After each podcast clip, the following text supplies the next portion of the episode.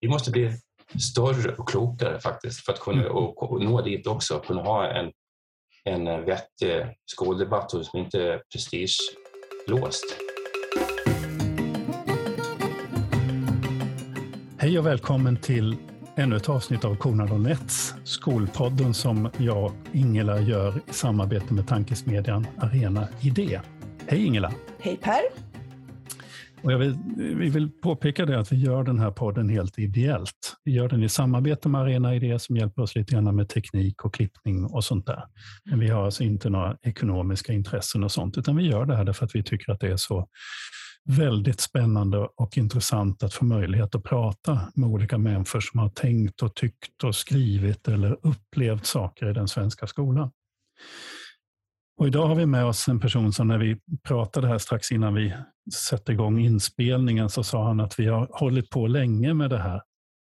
Eh, det låter som att vi alla är jättelastgamla kanske, men, men riktigt så kanske det inte heller. Men jag tror att det här är en person som har hållit på och tänkt och funderat kring skolfrågor ganska länge. Det kommer vi nog att märka. Men han är forskare i etnologi och kulturantropologi vid Uppsala universitet och disputerade förra året på avhandlingen med titeln Jag vill ha bra betyg. En etnologisk studie om höga skolresultat och högstadieelevers praktiker. Välkommen Göran Nygren. Tack så, mycket. Tack så jättemycket. Jätteroligt att få vara med här. Mm, vi får se om du tycker det när vi är klara. Ja, ja, ja, jag har sett några avsnitt av er. Jag tycker det är ett jätteintressant avsnitt som ni har gjort. Så det är verkligen hedrande att få vara med. Så det tackar jag för. Och vi, vi tycker att det är spännande att du är med. Därför att du, du kommer ju in med, med ett litet annat liksom, perspektiv på, på skola. eh, utifrån att du, du är liksom du, du är etnolog, du har liksom inte den pedagogiska ingången i, i skolfältet. så. Vad, vad, tror du att det kan tillföra? Jag, får jag börja, innan han ja. svarar på just på den frågan, ja. får, jag, får jag be honom bara förklara, vad är etnologi och Bra. vad är kulturantropologi? Ja, och sen tycker jag att du ska svara på den frågan, varför du som, som då etnolog och kulturantropolog har någonting att göra i skol, skolfrågan att göra. Ja.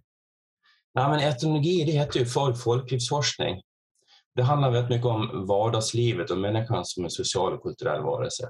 Så jag brukar säga det, har man varit på ett sådant gammalt friluftsmuseum som Skansen och så, det handlar om livet förr, hur man levde, ehm, alltså vardagsliv, berättelser, materiellt och allting. Det är ungefär så eh, det är den traditionen vi bygger på, vi etnologer, och det har fortsatt. Det handlar mycket om vardagslivet. Och vi kan i princip gå in och titta på vilken miljö som helst där det finns människor. En vardagsmiljö och det kan också vara institutioner. Jag har valt skolan till exempel.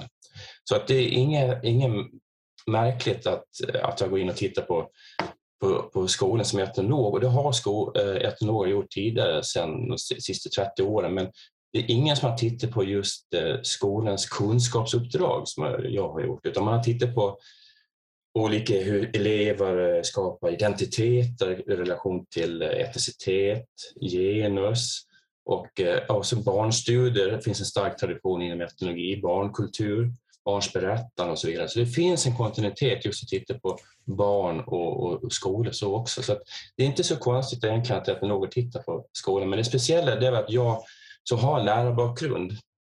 Eh, jag är grundskollärare från början, har varit med sedan 80-talet. Och ni har varit med kanske några år längre än så, men vi har ju varit med eh, länge. Men... Ja, på 80-talet vill jag säga att då gick jag på mellanstadiet. Nej, förlåt. Det här får ju klippas bort såklart. Och jag, jag, tyvärr är det ju så här för min del att min liksom, skolkarriär började ju sent eftersom jag till, till, jag brukar ju citera Fritiof Nilsson Piraten när det gäller mitt liv. Alltså, alltså jag uppsköt allting till morgondagen, dock bättrade han sig på sitt yttersta. Så jag började plugga väldigt ja. sent. Ja. Så jag ligger faktiskt ja. ett decennium efter där när det gäller att, att komma in i skolans värld som lärare. Så ja. Det var inte förrän på 90-talet. Ja. Sent på okay. 90-talet. Ja, men det här var en total miss, men vi, vi, vi får försöka rädda det här. ja, men jag började i alla fall på lärarutbildningen 88. Och det var ju det första, så jag tillhörde första årskullen på den här på århundradets lärarreform, grundskollärarprogrammet. Så jag är mm. äh, grundskollärare 4 till 9 SO och kom in i Karlstad och det var jag jättelycklig över att överhuvudtaget komma in på, S, på lärarprogrammet på SO 409 för det var väldigt svårt att komma in på den tiden. Jag hade inte toppbetyg men jag hade inte så dåliga betyg heller tycker jag. Så, så att jag var jätteglad för det. Så att, eh, kom in där 88, året efter kommer den första stora skolreformen, kommunaliseringen. Så jag har liksom varit med och så har jag varit lärarvikarie innan också, två, tre år. Så att, eh, jag kom precis in när de här första reformerna började eh, eh, landsattes. Så att jag har varit med hela processen och eh, började med etnologi direkt efter lär, lärarutbildningen. För jag kände, jag sökte på etnologi när jag gick på lärarutbildningen. Jag tänkte att ja, det här ämnet tycker jag är jätteintressant för det handlar mycket om just det här med vardagsliv och hur man kan förstå då, människors meningsskapande i tid och rum. För jag har alltid varit intresserad av historia och, och samtid. Och då var etnologi ganska perfekt. Så jag fortsatte med metodologi eh, direkt efteråt och lämnade skolan faktiskt för en två, tre år. Men man, man kommer tillbaka till skolan därför att skolan är så viktig. Mm. Den är så viktig eh, mm. på alla nivåer, från individ, grupp till samhällsnivå så är skolutbildningen ett så otroligt viktig, eh, viktigt fenomen och institution.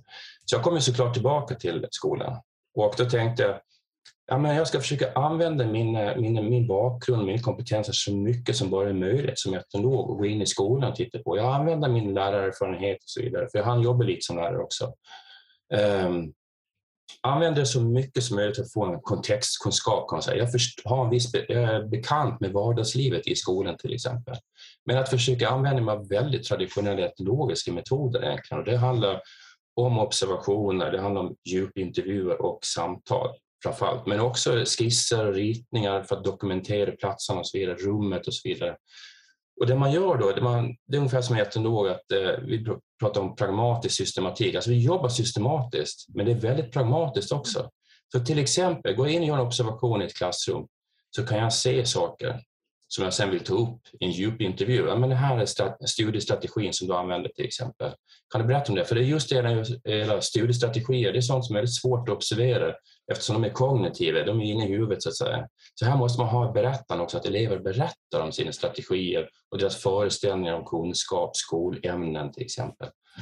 Och sen kan jag gå, så då kan jag göra en djupintervju, ställa de här frågorna, så går jag tillbaka och gör observationer. Så det är hela tiden ett pendlande fram och tillbaka. Hur man kan eh, använda observationer och intervjuer som kompletterande och fördjupande. Och det försökte jag använda så mycket som bara möjligt eh, när jag gjorde mitt fältarbete i, i skolan. Nu var det väldigt mycket Ja, men det är jättebra. Här, jag, jag tänker på det att för, för vi, vi, intervjuar, vi kommer intervjua nu några journalister som har skrivit böcker om, om skolan och jag tänker på att det du gör är ju egentligen ett fördjupat sådant. Alltså de mm. har ju då intervjuer och, och, och lite så, men jobbar ju med väldigt, väldigt korta tidsperioder och, och, inte så på djupet. Men du är liksom är kvar där och gräver dig ner djupare och djupare i, i de här situationerna. Det är ganska intressant. Precis, för det är det som är... Eh, vi jobbar ju ofta med etnografi som vår viktigaste metod. Etnologer och antropologer, men också andra pedagoger och eh, forskare i socialt arbete men också med etnografi som metod. Just det långvariga fältarbeten. Jag märkte det att skulle jag överhuvudtaget förstå vad som hände i elevernas skolvardag, för det var ju eleverna som var mitt fokus, då var jag tvungen att vara där minst tre dagar i veckan. För att mm. verkligen hänga med, för att inte bli avhängd. För att skolan, det är så mycket socialt som hänger, men också skolarbetet. Där krävs också en kontinuitet för att förstå, för, eh, för mig som skulle försöka dokumentera och analysera det här. Så handlar det om väldigt långvariga fältarbeten. Minst tre, tre dagar i veckan. Och jag följde dem två terminer eh, int väldigt intensivt kan jag säga och sen eh, ytterligare en termin där jag gjorde ett nedslag och så. Så att det, det, det, finns klara likheter som du säger här med journalister men det bygger på väldigt alltså, traditionellt långvariga fältarbeten som etnologer och det, det här tror jag är en styrka. Här kan vi bidra med någonting som etnologer och antropologer. För att dra en parallell, vi har ju intervjuat Majsa Alalin en gång. Det är också en motsvarande typ av, av studie. Mm. Eh, Sko, hennes avhandling Skola för lönsamhet. Mm. Jättebra och jätteintressant avhandling. Men, men, men du har ju då skrivit den här, jag vill ha bra betyg. Vad, vad är, jag vill ha bra betyg. Vad har du kommit fram till? Uh, det jag kommer, det är det, man kommer fram till ganska många resultat som etnolog och etnograf. För man vill ju fånga den här komplexiteten, för tillvaron är ju komplex. Det är många faktorer och framförallt skolan är en väldigt komplex institution och organisation. Det är från att den är internationell global till att den är nationell, till att den är på skolhuvudman, ner till skolnivå och sen också till klass. Så det, jag har resultat på alla nivåer kan jag säga. Så att det beror på vilken nivå man vill gå in och diskutera. Men det, det, som, jag, eh, det som, jag har, eh, som jag tycker är alarmerande, eh, dels så har jag, kan jag ju se att de här eleverna som fick högre skolresultat, det finns vissa likheter i deras praktiker och strategier. Här finns det helt klart mönster.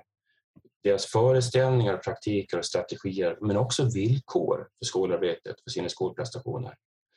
Och det, eh, det som är alarmerande, tycker jag, eh, för eh, ur ett skolperspektiv, det är skolan som system, att den idag fungerar segregerande.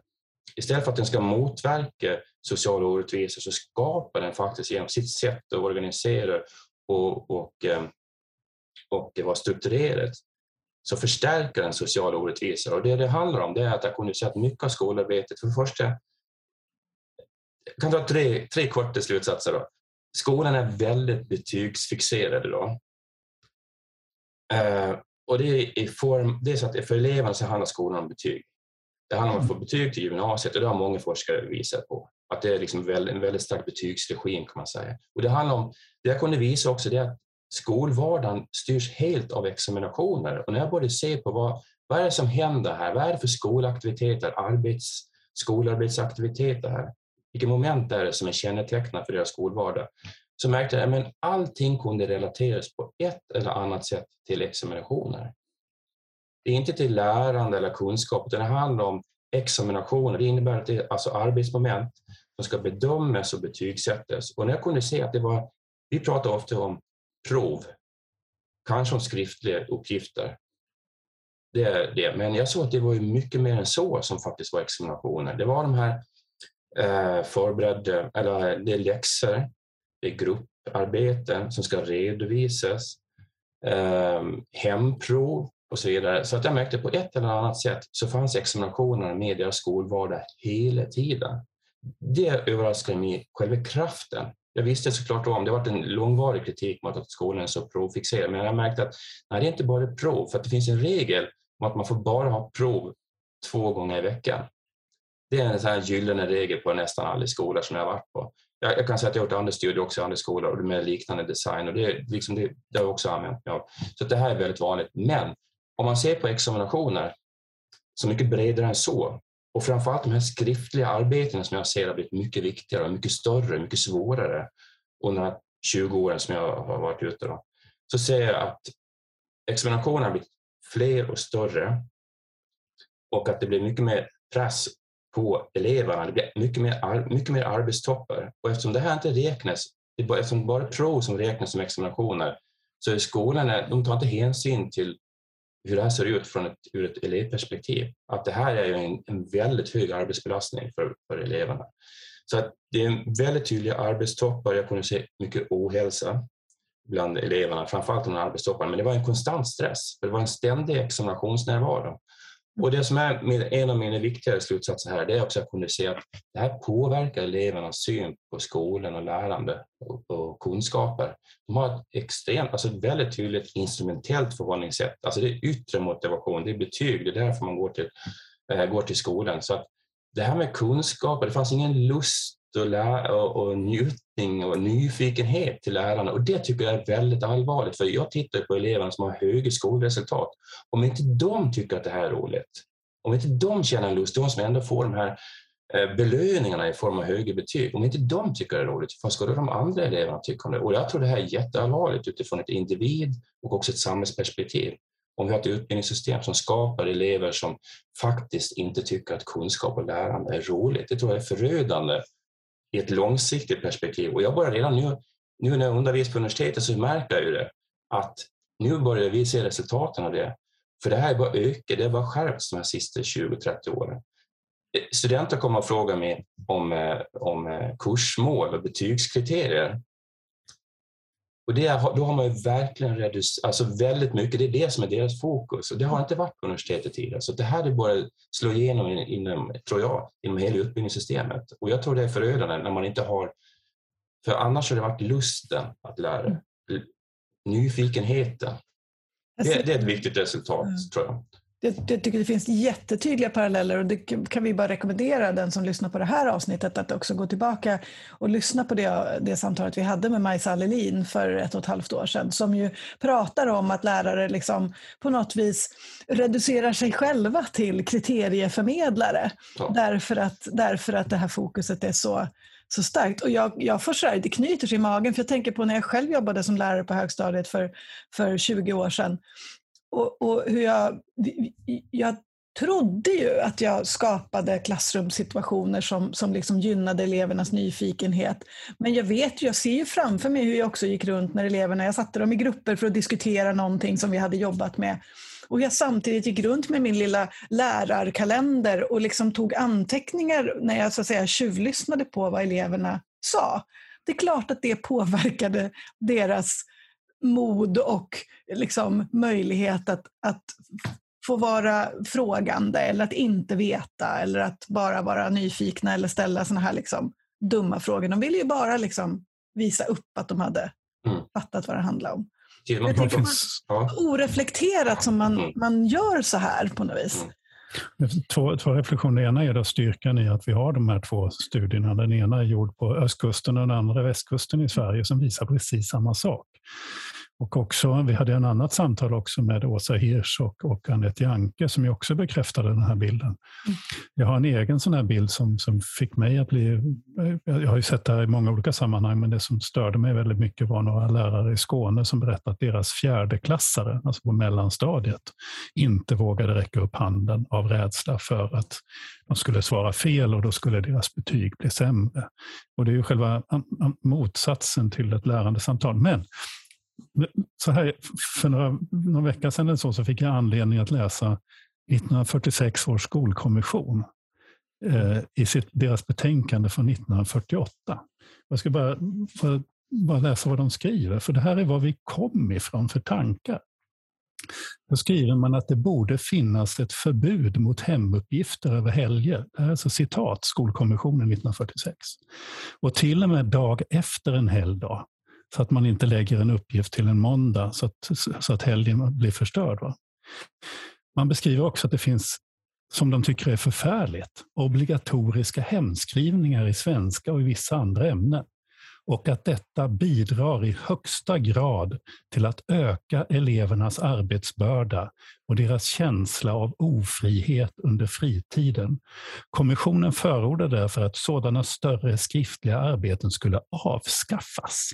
Och då tänker jag på, om jag tittar på svensk högstadieskola och ännu mer så på en gymnasieskola, så består ju stora delar av elevernas fritid av att lösa sådana här uppgifter som skolkommissionen menade, 1946 års skolkommission menade skulle avskaffas därför att de förstörde elevernas fritid. Ja, visst är det jätteintressant och, och det, det, är det som jag kunde, eh, kunde säga. För min, mitt andra resultat, det handlar just om att det är för att få högre resultat idag så måste man lägga ner väldigt mycket skolarbete i hemmet. Och eh, det är ofta som du kan ha prov på måndagen och så vidare. Så att, och då blir ju hemmets betydelse väldigt relevant att titta närmare på. Och det, var det, som är, det var det som jag också studsade på, just att, att eh, föräldrarna var så väldigt viktiga för elevernas eh, skolarbete och prestationer. Dels att hemmet var viktigt i sig, mycket av skolarbetet gjordes där. Men att när man ser på helheten som jag har eh, varit min ambition som jag något se helhetsperspektivet på skolarbetet men också vilka resurser har de och hur används resurserna? Och kunde se då att föräldrarna, alla, nästan alla eleverna i min studie som hade högskoleresultat, de hade ju föräldrar som var akademiker. Och jag kunde se vad det betydde. Och jag kan säga också att minst 25 procent av föräldrarna var lärare. Så att eh, jag kunde ju se att de här eleverna fick ett omfattande stöd. Eh, dels när det gäller ämneskunskaper, men också ofta pedagogiska kunskaper, hur man lägger upp det här med studietekniker och planering och allt sånt här. Så de fick ju, som jag pratade om, heta kunskaper, så att hemmet blev ju väldigt centralt. Alltså en mångfald av föräldrastöd, från små saker att läsa igenom och kontrollera till att vara med och göra de här skriftliga uppgifterna. Så det var en så sam, helhetsbilden var att de fick ett väldigt omfattande föräldrastöd. Lägger man då till att det finns också det här eh, engagemanget för skolan som man kommunicerar på olika sätt, vid tv, vid matsalsbordet och så vidare. Språkets betydelse, att man lägger ner sån vikt vid språket. Att kunna kommunicera, att det liksom är ett ideal. Eh, och sen det här med aspirationer när det gäller utbildning och yrke för framtiden och den faktiskt kopplar ihop skolan med deras framtid. Eh, och sen då motivation. Då. Lägger man ihop det här så blir hemmet väldigt viktigt, särskilt med tanke på att skolan organiserar skolarbetet så att mycket av skolarbetet ska göras i hemmet. Mm. Så förstärks det här och så går de här föräldrarna in med sitt otroligt omfattande utbildningskapital, för det är det de har och som är väldigt relevant för barnens skolgång både på högstadiet och på gymnasiet som jag också har sett lite på nu. Då. Eh, så är det helt stick i stäv med Skolkommissionen Per, som du nämnde. Här. Det bara... är väldigt avgörande vad man har för eh, just hur skolan fungerar och hur föräldrarna eh, kan hjälpa idag. Ska vi, ska vi, bara, vi har inte sagt det, för oss var det självklart, för vi har ju tittat på din avhandling, men vi kanske ska berätta hur, hur, hur du har gjort och liksom vad, vad det är du har... Du har varit på tre skolor, stämmer det? Ja, precis. Ja, två. Två skolor, tre klasser. Först, först en, mm. en friskola, för de hade väldigt höga eh, meritvärden på skolnivå. Mm. För det var det som var min tanke. Jag ville följa elever. Vad gör elever eh, som gör att de får högre skolresultat? Mm. Och jag ville titta på skolor som hade högre skolresultat. Så det skulle vara både på, både vara på elevgrupp men också på skolnivå så skulle det vara högre skol, eh, meritvärden, högre skolresultat. Mm. Och den andra, men det visade den här friskolan, det var ju uteslutande eh, elever från akademikerhem. Så jag såg att det slog igenom och jag var ganska intresserad av kamrateffekter vid den tidpunkten. Så då ville jag ha en, en skola som hade mer heterogen elevsammansättning och där gjorde jag mitt huvudfältarbete. Eh, och det var alltså en kommunal högstadieskola där eleverna hade olika eh, utbildningsnivåer i sina hem så att säga. Men jag kunde ju se i alla fall där att de som fick högre skolresultat, det var ju, det visst fanns det några få som inte hade studietraditioner men, som, men eh, mönstret var ju väldigt tydligt att det handlade om att vad man hade för studietraditioner i hemmet. Det var ju de som även lyckades på den kommunala högstadieskolan. Och nu är det här i Uppsala också. Jag, ville välja, jag valde strategiskt en miljö där det finns starka utbildningstraditioner och där kunskap eh, och lärande, som skolan säger, är viktigt. Och det som jag slog, slogs av då, det är den här akademiska normen. Alltså det var men det var lite det, det var de skolorna. Och sen har jag använt mig också av en annan studie, eh, för det är ganska intressant. Jag har också varit intresserad av elever med funktionsnedsättningar, rörelsehinder till exempel. Jag har gjort en del studier där. Och här tycker jag det är jätteintressant hur de faktiskt, i samma skolsystem, men de har helt olika, kan ha olika skolvardagar och olika villkor så att säga. Men det säger ändå någonting om dagens skolsystem. Och jag använder mig mycket av den empirin därifrån också, observationer och intervjuer synen på syn, eh, skolan, skolämnen, strategier och så vidare och resurser. Men resultatet är ju lite grann då, alltså det finns, du har ju spetsat till det vid några intervjutillfällen lite grann. Det ena är ju då att, och det är väl, det är inget, och det har vi varit inne på, det här att förflyttningen av skolarbetet från skolan till hemmet gör ju då att föräldrabakgrunden slår igenom på ett mer kraftfullt sätt.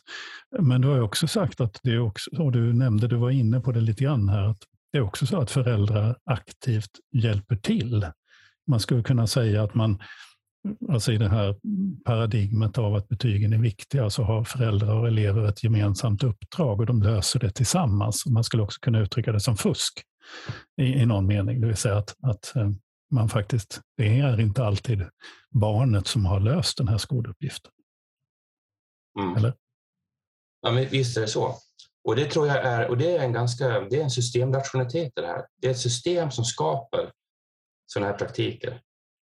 Så det, är inte, det handlar inte alls om att skuldbelägga på något sätt föräldrar och så vidare. Och sen, utan, utan det här är ett system som skapar sådana, det får sådana effekter helt enkelt just när det bara handlar om prestationer, när fokus ligger på prestationer och inte på lärande och kunskaper så får det sådana effekter. Framförallt när, framförallt när eh, jag tycker att svårighetsgraden har ju höjts markant. Alltså de här skriftliga uppgifterna var ju ofta ganska svåra. Eh, och det tycker jag kan se på gymnasiet nu också. De påminner mer universitetsuppsatser och så vidare. Så man, liksom, man flyttar ner svårighetsgraden från, från eh, utbildningsinstitutioner som är på en högre nivå. Och det här är klart att då blir föräldrarna ännu viktigare såklart, för det är de som kanske kan hjälpa. Det blir ganska synd om de som inte har det föräldrastödet i så fall. Så det blir direkt en rättviseproblematik. Precis, men också intressant rent filosofiskt. Man flyttar ner svårighetsgraden, men man flyttar också bort den från skolan. ja. ja. ja men ja, jag tänker att, ja. Nej, förlåt, prata Göran. Ja, för jag kunde ju se att skolan flyttar över mer och mer skolarbete till hemmet. Ja. Skol, alltså, mängden skolarbete har ökat, ser jag väldigt tydligt, och också svårighetsgraden har ökat. Eh, och sen att för, för eleverna så innebar det ju också att, som jag skrev om, att för skolan var ju, för dem var en väldigt viktig social arena. Det var ju där man träffade jämnåriga, för de, oftast la man en väldigt mycket tid på skolarbete i hemmet, så då blir skolan ännu viktigare socialt sett mm. för att kunna ha, socialiseras med jämnåriga. Så skolan blev fritiden? Ja, i alla fall en viktig plats för, för, för spontana interaktioner med jämnåriga. Precis. Så fri, och, och, så hemmet blir också, och hemmet för dem blir en väldigt resursstark studieplats helt enkelt. Från materiellt, böcker och så vidare, det är också ganska intressant. Alltså jag har ju så många olika resultat, men bara en sån grej som lärbokens betydelse. Många andra elever kunde, de surfade runt på nätet och försökte hitta andra alternativ. De gjorde ofta vad de kunde för att inte använda sig av skolmaterial och skriftliga uppgifter. Men det var ju det som de här eleverna gjorde som hade starka utbildningstraditioner och högre skolresultat. För nästan alla så var ju den traditionella läroboken var ju grunden. Så det var ganska, alltså det är väldigt traditionellt eh, förhållningssätt till hur man lär sig och vilka källor man använder. Så att läroboken hade en hög status som kunskapskälla. Det tycker jag, och, och det var också intressant. Ofta var det gamla läroböcker eh, som jag kunde se. Samma som de hade 2000 hade de 2010 och jag kunde se nu när sist var ute, så var det 2018 så var det också samma lärobok i SO till exempel. Så det mm. finns en väldigt stark kontinuitet. Men det är intressant att läroboken i digitaliseringens tidevarv har ett sån hög status och det kan man koppla till akademin tror jag, till universitetet. För där har också läroboken en hög status i många utbildningar. Mm. Men du har också kopplat till att, att det blir då eleverna med den här familjebakgrunden, med en hög akademisk eh, familjebakgrund, som alltså då får en som sköter sin utbildning på hemmet men med andra verktyg, med boken som verktyg. Till skillnad från då de som inte gör det. Alltså det, alltså det jag ser utifrån din avhandling och det du säger är hela tiden ett, ett, ett otroligt segregerat eh, samhälle, en otroligt segregerad studiemiljö. Och, och där, där de här krafterna samspelar och ökar, ökar svårighetsgraden för den som inte har den här bakgrunden. För det är ju det som är, jag menar, vi kommer ju alltid mm. ha att föräldrar med akademisk bakgrund naturligtvis ger inspiration och, och ger en miljö, att man har ett försprång för man använder andra ord hemma. Ja, Men här blir det ju ett systematiskt där det blir väldigt, en väldigt, väldigt hög tröskel in i det akademiska för den som inte har den här hemmiljön. Mm.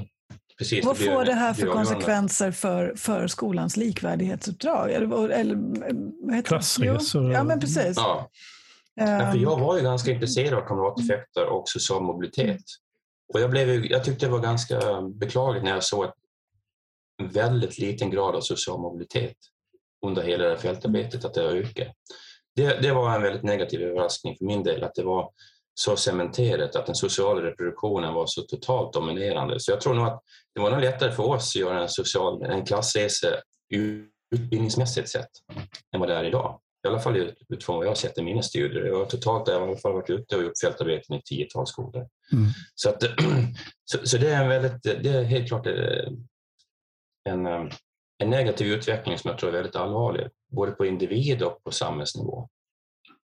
Både när det gäller lärande men också ur rättvisesynpunkt. För det skolan, om den ska ha ett kompensatoriskt uppdrag, jag tänker också på, det står ju också i läroplanen, både 94 och Lgr 11, just det här med kunskaper, att skolan ska ju förmedla det här med lust och nyfikenhet till lärande och det är det den inte gör och det har ju bara ökat. Eh, framförallt sedan eh, Lgr 11 och de nya betygsmodellerna och kriterierna där då, och vilka effekter det har fått för undervisning till exempel. Mm. Och här pratar ju du, du har ju tittat nu både på, på kommunal och, och fristående verksamhet och ser samma, liksom samma mönster Eh, Eh, i, båda, i båda verksamheterna. Så, så egentligen är inte det här ett, en effekt av marknadsskolan, eller? Hur ska man tänka kopplat till, för, för debatten just nu handlar ju väldigt mycket om den, de segregationseffekter som uppstår i, liksom, i, i marknadsskolans spår, så att säga. Men ser du andra saker då som, som också påverkar att det blir den här segregerande effekten? Eftersom den uppstår överallt. Mm. Nej, men alltså marknadsskolan är, eh, har väldigt negativa effekter.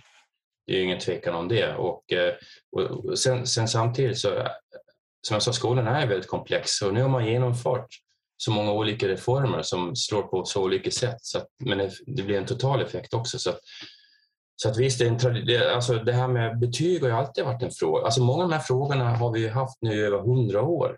Du pratar om skolkommissionen, men betyg har man pratat om sedan 1800-talet och det här med Ska man ha ett segregerat skolsystem eller ska man ha en enhetsskola? Alltså det finns en viss tidlös fråga här. Så jag tror, och det här med social reproduktion har vi också haft länge. Frågan är bara hur vi ser på det. En betyg kan ha många olika funktioner till exempel. Men vilka, hur vill vi att det ska användas? Vilken betydelse ska det ha? Så det är de här grundläggande frågorna som vi måste ta. Och till exempel, vilken betydelse ska då hemmet ha? Ska det liksom vara... Det blir ju märkligt om det plötsligt har en avgörande effekt för elevens skolgång och skolprestationer och också framtida utbildnings och yrkeskarriär. Då, då, har, eh, då har ju skolan ett, som system ett väldigt allvarligt problem. I alla fall. Ja ja, så du sen ta, prata lite grann om hur du tycker att det här betygssystemet fungerar. Men, men det ska man ju vara medveten om att, jag tror att de här sakerna, eller jag tror, jag behöver inte vara medveten om, men jag tror att de här sakerna hänger samman, det vill säga det målstyrda betygssystemet tillsammans med en skolmarknad där ju alla aktörer, det är ju ingen skillnad på kommunala skolor eller friskolor. Man ska ju locka elever med, med, med, med resultat. Eh, och kraven på att, skapa, att, att visa resultat har ju också ökat i och med PISA-chocken som vi fick och så vidare. Så har det ju lagts ett, ett tryck i systemet på att visa siffror, både för marknadsföring men också internt, för, av olika skäl. Eh, så jag tror att de här sakerna väldigt, väldigt mycket hänger ihop. Men, jo, alltså, är... Det är en av mina slutsatser också, att, det, att um, det jag ser att det här är ju ett det är New Public Management. Det här är ju ett nyliberalt fundament som det här bygger på. Det här med individen, det är tävling och det är hela tiden resultat som man ska leverera och det är väldigt fragmentariserat allting. Det är liksom prestationer som ska levereras eh, ganska isolerat, ingen helhetssyn till exempel, ingen förståelse. Så att eh, visst, eh, det är väl det, det jag menar att det här är ju, bygger på en plattform som man som man borde omvärdera för länge sedan egentligen. För det här det har man ju sett nu över tio år, att det här är ett system som faktiskt skapar segregation och det är inte bra kvalitativt heller. Alltså när det gäller elevers lärande och kunskaper, om man nu ska gå på det, så är det ju förödande där också. Men är det här, för jag, jag tänker också just det här att, att, att um, om, skolan, om, man, om man hävdar att skolan inte fungerar bra utifrån att den inte liksom, ger likvärdiga förutsättningar därför att vi, det, det, blir så viktigt vad man har för bakgrund och hur mycket föräldrarna kan bidra och så vidare. Eh, då utgår man ifrån att, att vi i dagens liksom sätt att, att, att, att bedriva skola som, som, som land liksom, eller som nation eh, fortfarande tänker att alla, oavsett bakgrund och förutsättningar, ska ha samma möjligheter att, att lyckas, att göra karriär, att, att liksom göra klassresor och så vidare. Och, och det tycker jag, jag, jag, tänker att vi kanske ibland behöver prata om att vi kanske, det kanske inte är så vi tycker längre. Alltså vi, vi närmar oss liksom en, en, en, en syn på skola där, där man tycker att det är väl självklart att den som har de bästa förutsättningarna också ska få fortsätta liksom, eh, lyckas bättre än den som, som, som har sämre förutsättningar. Och att, det, att vi liksom har byggt in det i det här New Public Management-systemet och det här liksom nyliberala sättet att tänka. Um, mm. Men det står kvar i läroplanen, men vi liksom rycker lite på axlarna åt det. Mm. Ja, en, en, annan kritik är ju också det här med att det finns en grundidé är ju att skolan och utbildningen ska ju fungera meritokratiskt, mm. som jag också tar upp i avhandlingen. Alltså, skolan och utbildningen ska vara ett, eh, en viktig samhällsinstitution som gör att efter vars och ens förmåga och duglighet eller intressen och så vidare ska man kunna använda utbildningssystemet för att kunna ta sig dit man kanske har fallenhet eller för och sådana saker. Men det som jag visar i min avhandling att och det är en väldigt stark diskurs nu kring det här med att det handlar bara om individens vilja till ansträngning, alltså det blir en arbetsmoralisk fråga, eller också är det en begåvningsfråga. Men det som jag visar att bakom det här så är det väldigt tydliga sociala, kulturella, ekonomiska processer som ligger bakom villkor, som ligger bakom elevers eh, möjlighet att kunna få högre skolresultat och därmed kunna använda sig av utbildningssystemet. Och det är väldigt allvarligt utifrån ett likvärdighetsperspektiv, då, men också meritokratiskt. Om nu utbildningssystemet inte fungerar som en institution för, eh, enligt en meritokratisk princip, ja, då är den ju orättvis. Och det tror jag är eh, någonting som eh, alldeles, väldigt många reagerar inför. Därför vi har en stark föreställning om rättvisa. Här ska alla få samma möjligheter, likvärdiga möjligheter till utbildning, till utveckling och leva sina liv överhuvudtaget. Och, nu blir, och då, blir det, då blir det problematiskt när vi har ett skolsystem som fungerar segregerande, som fungerar, som faktiskt förstärker orättvisorna. Där det blir avgörande vad du har för utbildningsresurser i hemmet. Så det är många bottnar i det här. Eller vilken skola du väljer. menar, Skolverket kunde ju visa att rent systematiskt fanns det en av de stora friskolekoncernerna som uppenbarligen gav för höga betyg. Det vill säga eleverna klarade sig sen inte på gymnasiet särskilt bra eh, i förhållande till de betygssnitt de hade. Så då är det ju ett systematiskt så att säga, fusk men där återigen föräldrar har gjort ett strategiskt val då, att sätta sina barn så att de kommer in på gymnasieutbildning. Men det är ju inte bra för samhället det som sker och det är som du säger en, en orättvis utveckling. Men för skola och utbildning kanske inte ska handla om det ytterst bygger på en princip om konkurrens. Alltså en marknadsliberal grundprincip egentligen. Konkurrens, tävling, individualism så får det sådana här effekter såklart och då blir betyg, blir ett betyg det blir ett konkurrensmedel. Det är en självklar logik och det, det, det drabbar ju hela skolsystemet och det har fler skolforskare visat. Så att man har byggt in grundläggande principer som får väldigt kontraproduktiva effekter för era kunskaper och lärande och elevers utveckling överhuvudtaget och mående. Bara att man man ser sig själv man ser sig som konkurrenter, man tävlar väldigt individualistiskt. Och när man vet att lärande det är en social aktivitet, vi lär oss tillsammans. Och just lustens och nyfikenhetens betydelse för lärande och kunskapsproduktion är ju det helt centralt. Och där, nu har vi ett system som helt klart motverkar det här. Så det, det, det jag tycker är konstigt är att, att det har fått fortsatt så länge. Det är det jag tycker är ganska konstigt egentligen. Det är samma, samma, samma frågeställning som flera av de här experterna nu. Vi, vi nämnde ju det att, att, just när vi pratade här så har ju Vetenskapen värld, Vetenskapens värld sänt ett, ett program om skolstressen. Och där ju ett antal forskare uttalar sig och jag också med min, min, ringa, bak, min ringa kunskap om själva betygsforskning och sånt så, så är det just det här att, att till exempel att vi genomförde ett system som har nu år ut och år in i, i, under väldigt, väldigt, väldigt, väldigt lång tid underkänner vi då en stor del, 14-15 procent av de barn som går i grundskolan. Vi ger dem underkända betyg i den obligatoriska skolan. Och där vi ju avviker kraftfullt från alla andra länder. Som i, i EU så ligger snittet någonstans på 4-5 procent. Vi är alltså mer än en tredjedel som vi underkänner. Och det, och det är en signal vi skickar till de här barnen att de inte duger. De duger inte ens i den här nioåriga skolan som vi skickar dem igenom, som vi tvingar dem till att gå. Och men de är ju inte dummare än de europeiska andra barnen i Europa, utan det är bara att vi har satt en ribba högt. Och här är ju alla betygsforskare eniga om att det här är dumt och har varit eniga om det under väldigt, väldigt lång tid. Men vad är det som gör att det, tar, att det, att det bara får fortgå? Vad är det som gör att kommunikationen är så, är så dålig eh, med, de, med den politiska beslutsfattarna?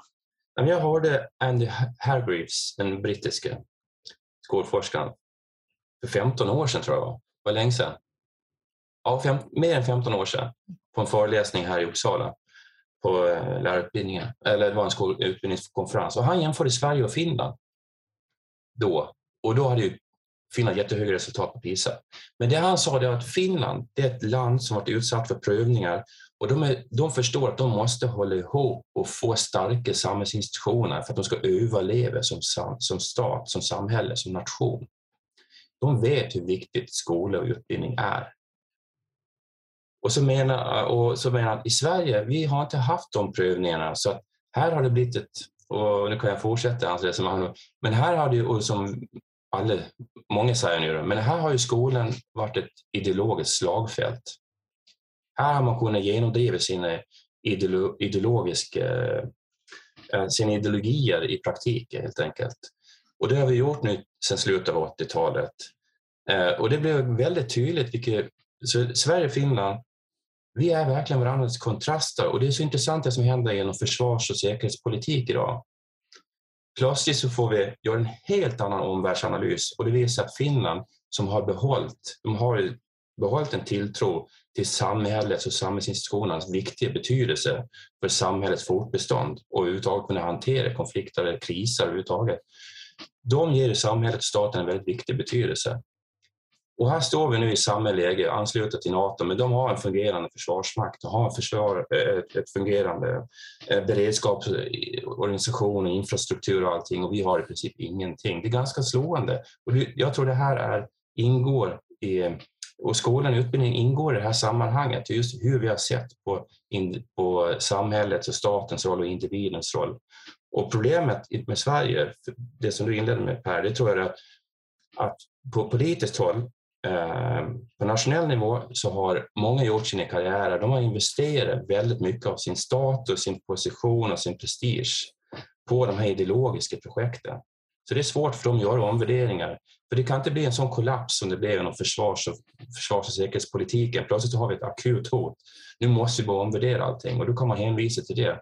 Men jag tror skolan och utbildning, det kan egentligen hålla på att haverera hur djupt som helst. Det är bara att se vad som har hänt i USA ett skolsystem som är så otroligt orättvist och det är bara att fortsätta i fritt fall ungefär. Det är väldigt viktigt vart du bor någonstans när det gäller barns och ungdomars möjligheter till utbildning och utveckling och livsvillkor överhuvudtaget.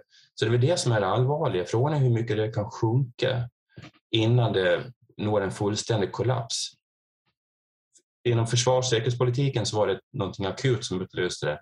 Men Finns det någon motsvarighet till det här? För att egentligen så borde det här åtgärdas för minst tio år sedan. För det var ganska tydligt för de flesta som var någorlunda insatta i skolan som inte var ideologiskt styrda eh, att skolan som system fungerar inte helt enkelt.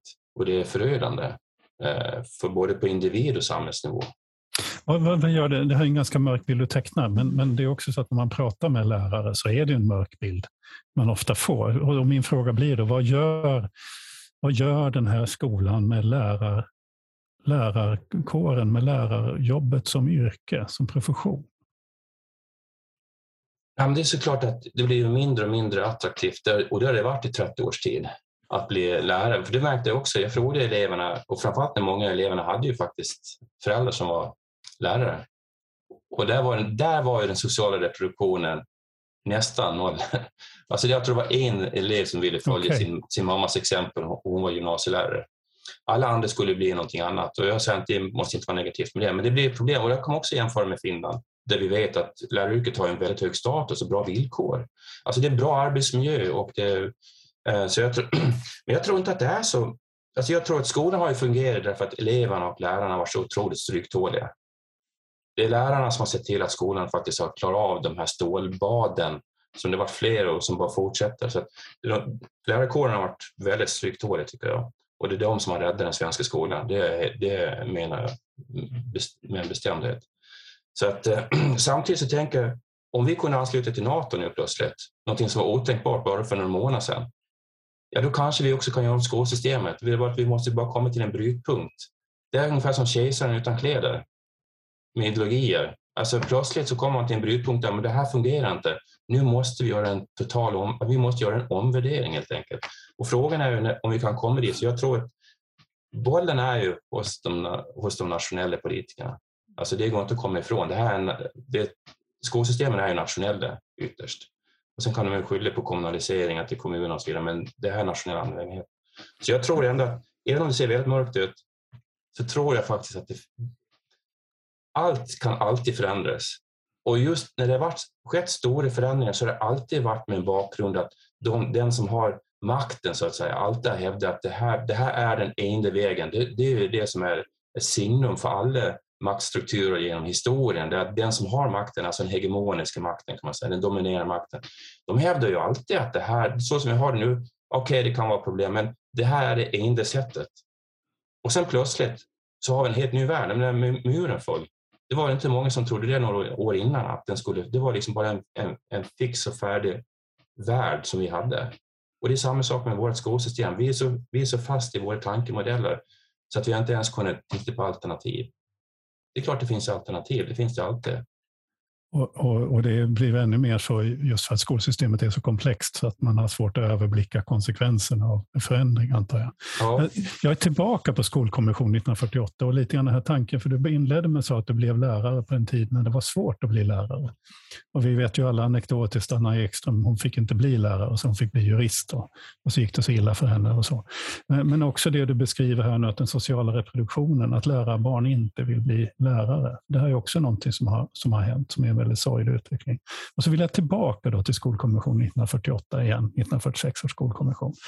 Eh, om, ni, om ni tillåter att jag läser högt ur, ur, vad de skriver om den.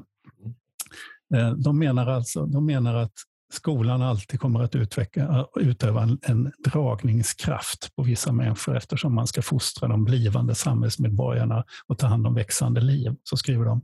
Insikten att detta värv är vanskligt och att det kräver insats av hela personligheten utgör en del av lockelsen.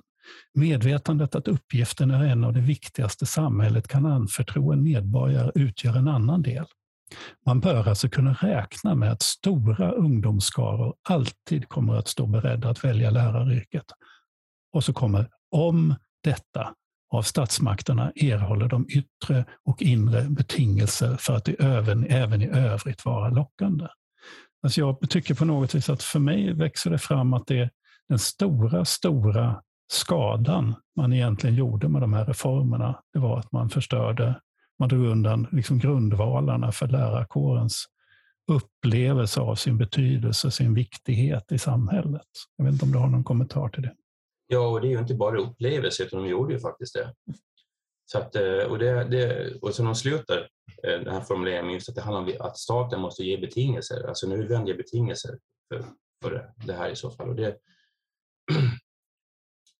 nej, jag kan bara, jag var otroligt eh, vidsynta och eh, kloka på den tiden. Och det kan det som man också kan säga, det var då man byggde upp det svenska välfärdssamhället. Alltså det började under 20 och framförallt 30 och sen efter andra världskriget. Då, där man har en väldigt stark tilltro till, eh, till samhället och genom politiska medel kunde skapa eh, välstånd och rättvisa. Och det visar att de lyckades ju ganska bra. Jag menar, ända fram till 80-talet så hade vi världens mest likvärdiga skolor och bland de högsta skolresultaten när det gäller elevers kunskaper och lärande. Så det gick ju faktiskt ganska bra. Jag tror att det handlar om synen på, på eh, samhället, vad samhället ska och bör göra. Eh, det, det, det här vi måste tillbaka till igen. Alltså vi måste ha någon form av samhällsperspektiv. Det kan inte bara handla om individen och marknadskrafter. Utan vi måste få en balans. Och det är den balansen man hela tiden har eh, förhandlat och stridit om ända sedan de moderna samhällena. Alltså hur ska relationen se ut mellan det privata och offentliga, mellan individ och samhälle? Och det är helt uppenbart att vi har en asymmetri här där effekterna blir väldigt negativa. Och en, del tror, en del individer och grupper tror att de är vinnare på det här, men de är ju inte det därför att vi, vi sitter i samma båt. Och eh, vi behöver håller ihop och tillsammans så kan vi faktiskt skapa någonting. Och det förstår ju... Min avhandling den, den ser ut så här. Ja, precis. Ja. Ja, jag tänkte här, faktiskt fråga dig. Det här är Vaxhalaskolan, en ja. av Sveriges otroligt vackra skolor från 27. Och det var en enormt stor samhällsinvestering för Uppsala på den tiden. Det var liksom marmorsten, till och med vattenklosetter hade man och det var liksom få privata som hade det i Uppsala den tiden. De hade fyra stycken här. Alltså så mycket satsar man på skolan på den tiden. Det säger väldigt mycket om hur man såg på barn och skolans betydelse. Och då var man inne på, på skolkommissionen också. Att man ser det här som, inte en kostnad, utan det här är en nödvändig investering vi måste göra det därför vi vill någonting gott. Både nu och för framåt. Både på individ och samhällsnivå. Och jag tror vi måste på något sätt så måste vi få tillbaka de stora perspektiven igen om vi ska kunna göra en omvärdering och inte bara, för det vi har gjort är att vi har förenklat, vi har reducerat allting. Från, syn, från vad kunskaper är för någonting till vad skolan är för någonting. Alltså det, det är verkligen reduceringar som vi måste komma ifrån. Alltså skolan är mycket större än så, men debatten har inte tillåtit den därför den har varit så ideologisk och haft egna intressen av att försöka hålla, reducera frågan så mycket som möjligt. Så det som du läser upp här från Skolkommissionen, det visar att ja, men skolan, det förstod man faktiskt för ganska många år sedan, det är något stort, något mycket större än vad vi diskuterar idag. Tycker jag. Mm. Så vi måste bli, vi måste bli större och klokare faktiskt för att kunna mm. och, och nå dit också, kunna ha en, en vettig skoldebatt som inte är prestigelåst. Mm. Det där skulle ju kunna vara så fantastiska slutord, men vi, vi, är inte klara än. Vi har jättemycket mer att prata om. Ja. skulle, ja. det, det, är så otroligt intressant att prata om de här liksom stora, stora penseldragen som handlar om, om ideologier och, och, och liksom historiska beslut och sådär. Men jag, jag är så nyfiken, jag skulle vilja återvända in i din avhandling.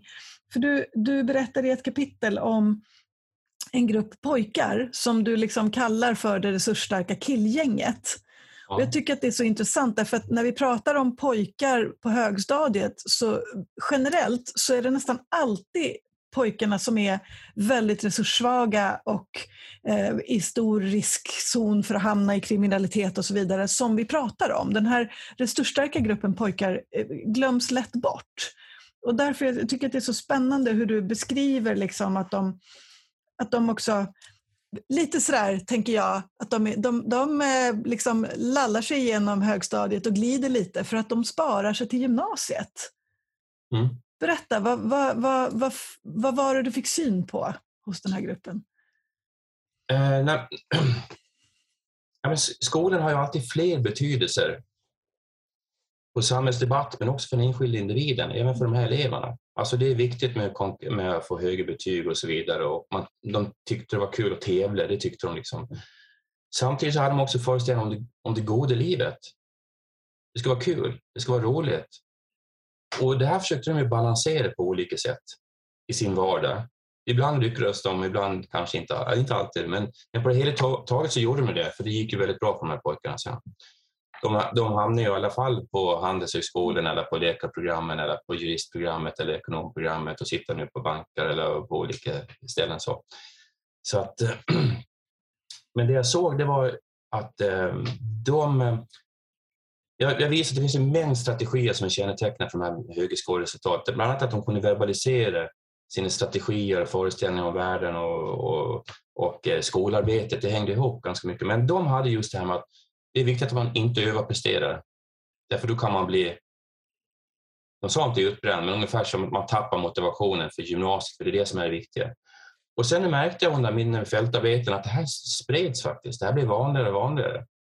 Så att man, så det här, för vi har ju en föreställning att elever självklart strävar efter så höga resultat som möjligt om man har möjlighet till det. Men det var inte självklart för de här eleverna och elevgrupperna, utan det handlar om att få en balans. Nu handlar det om att vara good enough, men samtidigt så rycktes de ju med i det här tävlingsidealet så att de ville de i alla fall, så de, försökte liksom, så de hamnade där i alla fall. Men, men äh, det fanns det här med att man skulle tänka långsiktigt, både kortsiktigt och långsiktigt, att man skulle spara sig. Och så märkte jag också då, eh, en slump att det här fanns tjejgrupp, tjejgrupperingar som också hade det och då kom de från samma bostadsområde. Visade sig. Det var alltså ett tjejgäng som gick i parallellklassen de eh, satt och åt lunch tillsammans när jag satt med en kille från det här, det här resursstarka killgänget. Då. Och då kom de in på det och berättade om hur det, hur det är att vara elev i skolan och hur de tänker. Det blir svårare nu åt dem och så vidare, men, men, men eh, vi tar det lugnare också. Vi tar, vi tar det lugnt och vi sparar oss.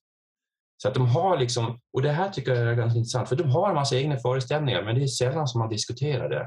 Mening, det är det jag menar, meningen med skolan, meningen med eh, skolämnen, man diskuterar inte så mycket eh, studiestrategier faktiskt. Och det här är någonting man måste diskutera kontinuerligt hela tiden eftersom det utvecklas hela tiden. Och man diskuterar inte eh, språkets betydelse som, var, som för de här och framförallt det här killgänget. För dem så var det otroligt lustfyllt att diskutera med varandra, vinna diskussioner eller, eller också var det bara att de tyckte det var kul att diskutera jag älskade att diskutera samtal om historia, till exempel andra världskriget eller vad det nu var, Vietnamkriget eller typiskt killigt. Eh, och och ma alltså maskulinitet som är klassrelaterat kan man säga. Så att, så att eh, det här språket hade en central betydelse. Och sen det här med framtiden. Det var den femte, just att de hela tiden hade föreställningar. De kunde koppla skolan till framtiden. Men det här var fem områden som man sällan diskuterade i skolvardagen, som lärarna sällan tog tag i. Men de här eleverna gjorde det både inom killgruppen och så i, i, de, i deras hem såklart, med föräldrar och syskon och så vidare. Så meningen med skolan, skolämnen, studiestrategier, språkets betydelse och framtidens betydelse, de fem eh, märkte att, och det här hade det här killgänget, de diskuterade, eh, det var intressant, de var, hade väldigt starkt ideal kring individualism, men det var de som samarbetade mest, mest kollektivet. Mm. Visst är det intressant? Mm. Alltså en ömsesidig hjälp. Och det var, alltså, och, men hela tiden balansera. Skolan, livet ska vara kul. Mm. Och sen uh, good enough. Bara så att man liksom... Och sen att skola och bildning, äh, kunskaper och bildning hade en hög status och de tyckte det var kul också. Och ibland så kunde det sammanfalla med skolans. Just det. Ja, ofta, ofta, ofta gjorde det faktiskt det. Ja. Men, och, men, men, du, men du sa det också att, att mycket av de här strategierna och sånt där, det byggs då hemma. Eh, att lärarna uppehöll sig inte särskilt mycket vid de här. Nej, men till exempel, eh, jag hade fler exempel på dels konkret eh, lässtrategier, skrivstrategier. Då kunde föräldrarna visa dem. Och sen var det framför allt när det gäller de här skriftliga uppgifterna, då kunde jag visa, då framkom det att de här eleverna, de hade ju eh, arbetsmetodiker, alltså studiestrategier som var väldigt komplexa och sammansatta. Ja, då gör jag den saken där och den saken där i skolan och sen hemma så gör jag den saken och så vidare. Olika moment. Alltså de hade ju en arbetsmetodik som var väldigt, som de kunde verbalisera och jag märkte att de visualiserade också för när de beskrev så hade de ju bilder framför sig hela tiden. Jag gör det här i datorrummet, det här i klassrummet, det går sen till depån till exempel, leta efter de här böckerna. Sen börjar jag skriva, då skriver jag stödord och sen disposition och sen hemma så skriver jag ut det och utvecklar det och tittar i böckerna hemma och mamma och pappa hjälper mig kanske och så vidare. Så att, äh, alltså de hade väldigt tydliga äh, metodiker och det hade inte de andra eleverna. Och då märkte jag att de här hade ju diskuterat det här. Hade de inte gjort det med varandra så har de i alla fall gjort det i hemmet, återigen. Då. Mm. Så det är en het kunskap mm. med de här studiestrategierna. Jag tänker, jag tänker på mina två eh, bonusdöttrar när de bodde här hemma i slutet på gymnasiet. Eller den ena hade börjat, den andra var precis i slutet. Hur våldsamt upprörda de blev när jag, när jag sa att ja, man behöver inte ha så bra betyg på gymnasiet. Alltså, deras kultur var ju att de levde i de här högpresterande skolorna här i Uppsala. Där liksom det var på liv och död för dem att mm. få de här betygen. Och, och de blev väldigt upprörda när jag sa att ja, men de flesta utbildningar kommer man ju in på. Så det är några där man faktiskt måste konkurrera. Men det fanns något annat budskap eh, som var gett till dem. Det var något annat som, någon annan kultur som trumfade helt och hållet som skapade ju en, en enorm stress på över dem. Alltså en enorm arbetsbörda i deras liv. Och det är där lite grann kommer in på det här med Skolkommissionen. Att jag tycker faktiskt, jag tror att både de och många skulle må bra och att vi kanske skulle få ett bra samhälle om man faktiskt hade fritid också. Fast det är klart, har man då fritid i skolan kanske det är lika bra. Mm. Ja, men det är det, totalt sett så lägger man ner väldigt mycket skolarbete, mycket ansträngning. Om man ser på, inte bara i skolvardagen, alltså, utan för deras skolvardag den går ju också in i hemmet. Mm. Och kvällar, helger, lov. Så deras skolvardag är otroligt tidsomfattande, betydligt mer än vad, än vad vi, en vanlig lönearbetare har som har kanske en 40 mm. timmars arbete så har ju deras arbetssituation är så otroligt mycket större. Mm. Så jag tror, och jag tror inte alls att det gynnar dem i, i längden. Alltså deras, jag märker att de, är, de har ju inte, det är just den här lusten, att det lyser ju inte i ögonen av mm. intresse, nyfikenhet.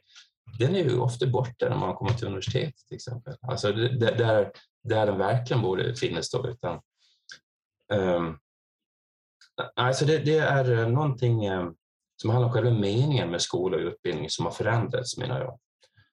Eh, väldigt mycket. Och framförallt meningen med, med att gå i, i skolan, meningen med kunskaper och lärande och framtiden. Och där, där tror jag att skolan skulle kunna det här är något som skolan skulle kunna göra, till exempel de här fem sakerna jag räknar upp, det här med meningen. Hela tiden kontinuerliga samtal eh, om det och att det liksom är någonting man måste följa kontinuerligt i framtiden. Och sen också ta upp det här med det akademiska idealet som jag tycker är väldigt dominerande. De få gånger som man pratar om framtiden i skolan så var det ofta akademiska yrken man pratade om. Men alla är ju inte akademiker i vårt land och det, vårt samhälle skulle inte fungera om vi hade 100 procent akademiker. Vi skulle ju totalhaverera. Utan det är väldigt många yrken och kompetenser och eh, framtidsvägar som inte lyfts i skolvardagen överhuvudtaget. Och här tror jag att här måste man också jobba ganska mycket med faktiskt tänka på vad är det för eh, framtider som man lyfter när, man väl, när de få gånger man väl lyfter det. Och det handlar också om hur man kopplar skolan till framtiden. Vilka framtider är det som räknas och vilka är exkluderade? Eh, det tror jag är väldigt allvarligt, för det innebär att du talar med till vissa grupper, framförallt de som redan är inom den världen, så att säga, som har akademisk eh, släkt och så vidare. De är ju på hemmaplan, men de andra är ju inte det. Mm. Och då tror jag att det var lättare för oss att göra en klassresa på den tiden, på 70, 80 och kanske 90-talet också. Jag har pratat med Dilsa Demibag-Sten en gång, Berättarministeriets bland annat, eh, mm. chef för det. Och hon pratade med, och hennes namn har jag tappat bort, men hon som var kulturchef på Aftonbladet, Åsa Lindegård. Mm, ja, Lindegård. Hon ju skrev en klassreseroman och blev liksom känd i hela Sverige för det. Och de hade suttit just med och diskuterat om de nu i dagens skolsystem skulle kunna gjort de klassresor som de har gjort. Och Åsa Linderborg sa ja eh, och Dilsa sa nej. Därför att eh, det har förändrats på det viset. När det gäller mening och så, så har jag ju brukat jag brukar, när jag hade lärarkandidater så brukar jag alltid säga till dem att det du måste kunna förklara för elever varje lektion, det är varför man ska lära sig någonting. I undantagsfall kan det vara för att man förklarar för att det står i en kursplan. Men, men det är inte därför man lär sig någonting. Det måste man kunna förklara för eleverna. Och det är där lite grann som det skär så mycket i mig när jag läser och man hela tiden får de här berättelserna om att meningen har förflyttats från, från den meningen, meningen i själva ämnet, eh, meningen med ämnet till att meningen har blivit den här instrumentella meningen är att kunna uppfylla ett kunskapskrav. Mm. Eh, och då har det hänt någonting som, som jag tycker är obehagligt, som jag hoppas vi kan göra något åt. Men hur ser din framtid ut nu? Ja, vad har du tänkt och har, har du fått inbjudningar? Ska du prata om, om vi måste avrunda lite grann. Men ja. kommer det vara, ja. vad, vad händer med avhandlingen? Och, och... Ja, precis. Jag, kan, jag måste bara säga det här, du mm. pratade om det här med kunskap. Jag tänkte på det resursstarka tillgänget. Jag vet ju, det var en av de gånger där, där, där eleverna verkligen blev eh, engagerade. Det var den här frågan, vad var man skulle med kunskaperna till? Och då var det en som sa att ja, man måste ju ha de här kunskaperna, alltså skolkunskaperna, i det här samhället som vi lever i. Annars så blir man ju fördummad. Alltså det, alltså där hade de en väldigt stark övertygelse om att skolkunskaperna faktiskt var viktiga mm. som människa i vårt samhälle. Mm. Det var intressant att just de här mest resursstarka... Men det var just de det gänget? Ja. ja. det var just det gänget. De hade, det var de som stöttade skolan. De kunde vara väldigt kritiska mot skolan och hur det fungerade med prov och överhuvudtaget. De, den typen av disciplinering, för det hade de ju svårt för kan man säga. Men det var också de som faktiskt värdesatte skolkunskaperna för det, som, som skolkunskaper och att de var relevanta för deras egna liv, både kortsiktigt och långsiktigt. Det tyckte jag var ganska intressant. Ja. Men annars mitt liv, alltså det, vad jag ska göra nu framöver, det, det är jag nu föredrag och sen så, sen så vet jag faktiskt inte riktigt. Jag tycker det vore jättekul att fortsätta inom akademin. Men jag har ju också jobbat inom myndigheter och organisationer. Jag tycker det är jätteintressant och viktigt. Och skolutbildning, utbildning, barn, ungdomar är jätteviktiga frågor. Så just nu så funderar jag lite och eh, kollar lite. Mm. Men min avhandling ska ju faktiskt eh, eventuellt skrivas om och ges ut eh, på ett förlag. Jag hoppas få möjlighet att göra det. Det skulle vara mm. jättekul. Mm. Eh, så lite sånt. Och sen tycker jag att det vore intressant att titta närmare på det vi har pratat lite om och som Majsa också varit inne på det, men det här med kunskaper på något sätt. Alltså vad är kunskaper i dagens skolor? Vad är det? Vad, kan, vad skulle det kunna vara? Praktiker och föreställningar kring just kunskaper. Det tycker jag vore intressant att djupa lite, men jag vet inte riktigt vad jag ska hitta på.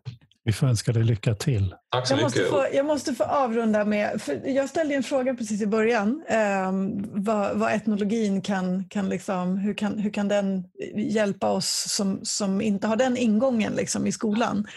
Och så, så, du svarade delvis på frågan själv, eh, men jag, jag, jag tänker också sådär, för du beskrev det som att, att ha en, eh, liksom ett långvarigt utforskande av eh, en, en praktik eller av en, en, en företeelse. Så. Och jag tänker att det, där finns ju kopplingen till också lärares faktiskt långvariga eh, liksom, regelbundna möten med sina elever. Som lärare har man ju samma elevgrupp ofta i kanske i alla fall tre år, eh, så, åtminstone i grundskolan. Eh, och, och, att det du uppmuntrar på något vis, och etnologin uppmuntrar till den här liksom, nyfikenheten kring elevernas livsvillkor och upplevelser av skola och vad man faktiskt kan lära sig av det i skolan kring hur, hur också, vilken, vilken liksom effekt den praktik vi nu utövar på något vis får på eleverna. Mm. Så jag tänker att det finns otroligt mycket viktigt liksom att, att hämta där. Som jag är glad att vi får, att vi får liksom hjälpa till att peka på då, i, i skolsammanhang nu och, och, att du får fortsätta att prata om det här eh, kopplat också till skolmänniskor. Liksom. Ja, ja men det var jättebra. Det var bra att du tog upp det här. Det var jättebra sammanfattning. För jag tror just att det som etnolog, är att man kan just man följer individer och grupper, lägger ett helhetsperspektiv. Ja, exakt. Men hur ser helheten, alltså mm. vardagslivet ut som helhet? Mm. Alltså, alla deras föreställningar, meningar och praktiker, erfarenheter och deras villkor, resurser, helheten och att man jobbar explorativt, att man vill mm. upptäcka, att man inte är låst till någonting utan mm. finns det någonting mer ute så man har en öppenhet. Så det holistiska och det explorativa, alltså upptäckande, mm. det tror jag är bra och det tror jag har en lärare också. Men sen så, så har man en vardag också, en lärarvardag där Exakt. man har sitt ämne. Och det var det som jag tror jag kunde se, för jag följde eleverna, jag kunde se totalt deras provsituation eller examinationssituation totalt sett. Det var ju bara jag och eleverna som hade det klart för oss i skolvardagen därför att lärarna av förståeliga skäl har fullt upp med sina ämnen. De har inte det uppdraget att ha ett helhetsperspektiv på elevens skolvardag till exempel. Där kan ju den kunskapen som du sprider i din avhandling väcka empati hos mm. lärarna. Det tror jag också är en viktig, viktig sak. En förståelse för elevernas situation och vad praktiken, vad, vad ens handlingar som lärande, lärare faktiskt innebär. Och, och, och den empatin är ju grunden för all god undervisning. faktiskt. Lärarna gör otroligt mycket. Jag tror de kan ha, jag tror de kan ha hjälp. Mm. Det, det är en målgrupp i min studie. Men sen är det ju faktiskt de politiker på nationell nivå. De måste ta bollen nu och göra någonting. Mm. Så det, jag tror avhandlingen vänder sig till olika, på olika nivåer. Mm. Alla, många kan hitta någonting tror jag. Mm. Det är det som är styrkan också, att man jobbar en vardagsstudie, det kan säga någonting om någonting större också. Det är det mm. som man måste sträva efter som etnolog. Exakt. Bra avslutning tycker ja. jag. Ja, och, och därmed säger vi tusen tack och, och till dig Göran. Ja, ja, men väldigt roligt att ha dig med och lycka till framöver. Ja, lycka till med er podd. Den är mm. jätteviktig. Tack. Tack. Ja, det var jättebra ah, oj, och, ja. och, spännande. Och spännande med de här som har suttit dagar ut och dagar in och pratat med elever som, ja. som, som vi med lärarbok. Vi, har, vi är de som har stått och gjort något annat i klassrummen och sen de här har suttit och, och lyssnat och tagit del av hur mm. faktiskt eleverna upplever det här. Mm. Och ska vi... Jag, jag lyckades liksom inte hitta sättet att formulera det medan vi hade Göran med i samtalet. Men just det här, alltså, ska skolan klara av att leva upp till det kompensatoriska uppdrag som trots allt, även om man ibland undrar över vilka ideologier som styr, så är det inskrivet i skollagen. Liksom. Och det är ingen som har uttryckt att man tänker ändra på det just nu i alla fall. Så vi måste förhålla oss till det. Ska skolan kunna leva upp till det, då måste vi få förutsättningar att liksom förstå alla de här, alltså hela elevernas livsmiljö på något vis. Det går inte att liksom separera skolan som någon sorts så här, fristående satellit från deras liv i övrigt. För då kommer vi aldrig att, att, att kunna möta de, de behov som faktiskt finns där. Två tankar om det ena. Det ena är en passning eh, tillbaka till dig. Eh, men den första är den här politiska dimensionen. Mm. Jag tror att din fråga eh, om vi, du ställer det ju som, som en provokation att vi ska mm. acceptera att vi har ett annat skolsystem som inte mm. bygger på den här kompensatoriska, eller den här grunden att mm meritokratiska, ja, demokratiska bygget. Mm. Och, och, jag tror att det är viktigt att inse att en del av det, jag, kommer, jag kommer till punkt, poängen, liksom en liten kringelikrok. Att det som gör att, att, att, att experter jag pratar med ibland i Europa eller USA genom åren blir väldigt förvånade över det svenska skolsystemet. Och de är ju människor som, har, som är klart till höger i ett svenskt politiskt landskap. Men de förstår inte varför vi har gett upp den här demokratiska grunden för skolan. Det är det mm. de inte kan förstå. Och, och, att vi måste förstå att den här väldigt extrema neoliberala tankegodset som vi tog med oss är extremt elitistiskt och, och bygger och det finns också ett gammalt tankestoff i konservatismen, den klassiska konservatismen som handlar om att samhället ska vara på olika nivåer och, mm. några ska vara en elit och bestämma över de andra och så mm. vidare.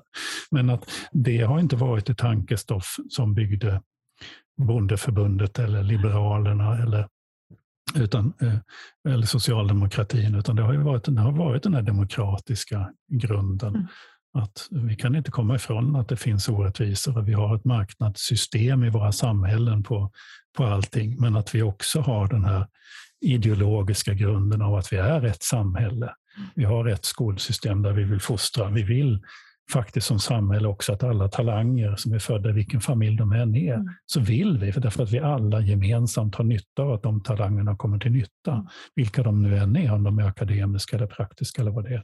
Så det gäller att bygga ett skolsystem som ger alla möjligheter och det ger oss också en motståndskraft, det här engelska resilience mot, mm. mot förändringar i samhället och mm. så vidare. Så att, det är det ena perspektivet, det här politiska perspektivet som jag tror är viktigt att synliggöra. Och din fråga är väldigt bra för det, provokativt. Men sen blir det en passning tillbaka till det också, för det här etnologiska perspektivet tycker mm. jag också är någonting som, som finns, eller det här skapandet av empatin för elever mm. genom att förstå hur de ser på skolan, finns ju i det här arbetet som du är engagerad i. Mm. Med, med Judy Halbert Absolut. och med Judy och, och, och nu tappar jag namnet på Linda. Linda. Ja. Eh, just de här Verkligen. frågorna om mm. varför, vem, vem på den här skolan tror du mm. tror på dig? Mm. Alltså, alltså man, man, frågar elever om andra mm. saker, inte, inte bara ut efter den instrumentella resultatfrågorna utan faktiskt eh, socioemotionella mm. miljön och vad, vad, hur de här eleverna faktiskt upplever sin skolvardag. Mm. Och det är en väldigt viktig utgångspunkt för skolförbättring. Verkligen, och, och det, det jag liksom är ute efter i, i provokationen handlar ju om att, att, att vi måste, eh, alltså de här värdena som, som, och de svar man får av den typen av, på den typen av frågor går ju liksom inte att sammanställa i enkäter och staplar och diagram. Eh, utan det måste, det måste finnas en tillit till att, att professionen, de som verkar i skolan, Eh, får mandatet då att också eh, forma skolan utifrån de svar man faktiskt får och utifrån de behov man då får syn på. Mm. Så att, ehm, ja, ja, men det här det, det får, jag, får, jag ta, får jag avsluta ja. med ett citat till från som ja. var inne på Skolkommissionen ja. igen. Mm. 1946 års skolkommission som i 1948 skriver att, och det, vi pratar om läraryrket då. Mm så säger de att de säger saker om att det är viktigt med, med, med utbildningen. Sen säger de att redan de yttre betingelserna är viktiga. Trivsamma ändamålsenliga lokaler, riklig undervisningsmateriel, väl anpassade arbetstider, en rimlig arbetsbörda. Och sen fortsätter de. Tilltron till tron, tilltron till välviljan, sakligheten och rättvisan hos överordnade myndigheter har stor betydelse för yrkestrivseln. Och sen så avslutar de det här stycket med Viktigast torde dock vara den frihet som den enskilde läraren tillerkännes och den möjlighet till utveckling som yrkesman som skolan ger honom. Mm. Eh, kan vi trycka upp det här på ja, jag flygblad? Jag tror nästan vi får och, göra ja.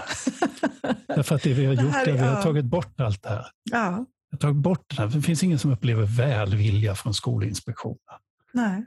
Och inte heller faktiskt från Skolverket, ursäkta. Mm. Det, är, det är inte det samtalet som man har fört från Nej. statens sida mot lärarkåren. Man har gjort precis tvärt emot mm. vad Skolkommissionen 1946 mm. års skolkommission faktiskt mm. såg. Var, så. Ja, men jag tycker det. Jättebra. T-shirtar. Mm. Ja, bra. Så gör vi. Mm, nu, blir vi, nu blir vi kommersiella. Nu ska vi... vi kan sälja dem till självkostnadspris. Ja, ja det satsar vi på. Ja. Ja, men det här var jättespännande. Som alltid när vi lyckas bjuda in människor som är så otroligt uh, kloka och, och, har saker att säga som, som tillför någonting. Ja, och mm. engagerade. Ja, verkligen. Men med det så är det jag som ska säga att du har just lyssnat på ett avsnitt av Kornhall och Nets som är en skolpodd som jag eh, och eh, Ingela gör i samarbete med tankesmedjan Arena Idé. Där vi intervjuar en eller flera personer som vi tycker är intressanta, som vi tycker har någonting att säga eller tillföra eller, eller utmana oss när det gäller tankar om skolan. Om du har någon önskegäst eller finns någonting du vill vi ska belysa i podden så hör av dig. Du hittar kontaktuppgifter där du hittade podden. Och vill du inte bara lyssna på oss utan också se på oss eller kanske ännu mer våra gäster så finns en sån möjlighet också på, på Youtube-kanal och sånt. Du kan leta dig vidare på Arena Idés hemsida och på andra sätt som man idag kan hitta information på på ett enkelt sätt. Men med det så vill vi säga tusen tack för idag. Tack, tack. Hej då. Hej då.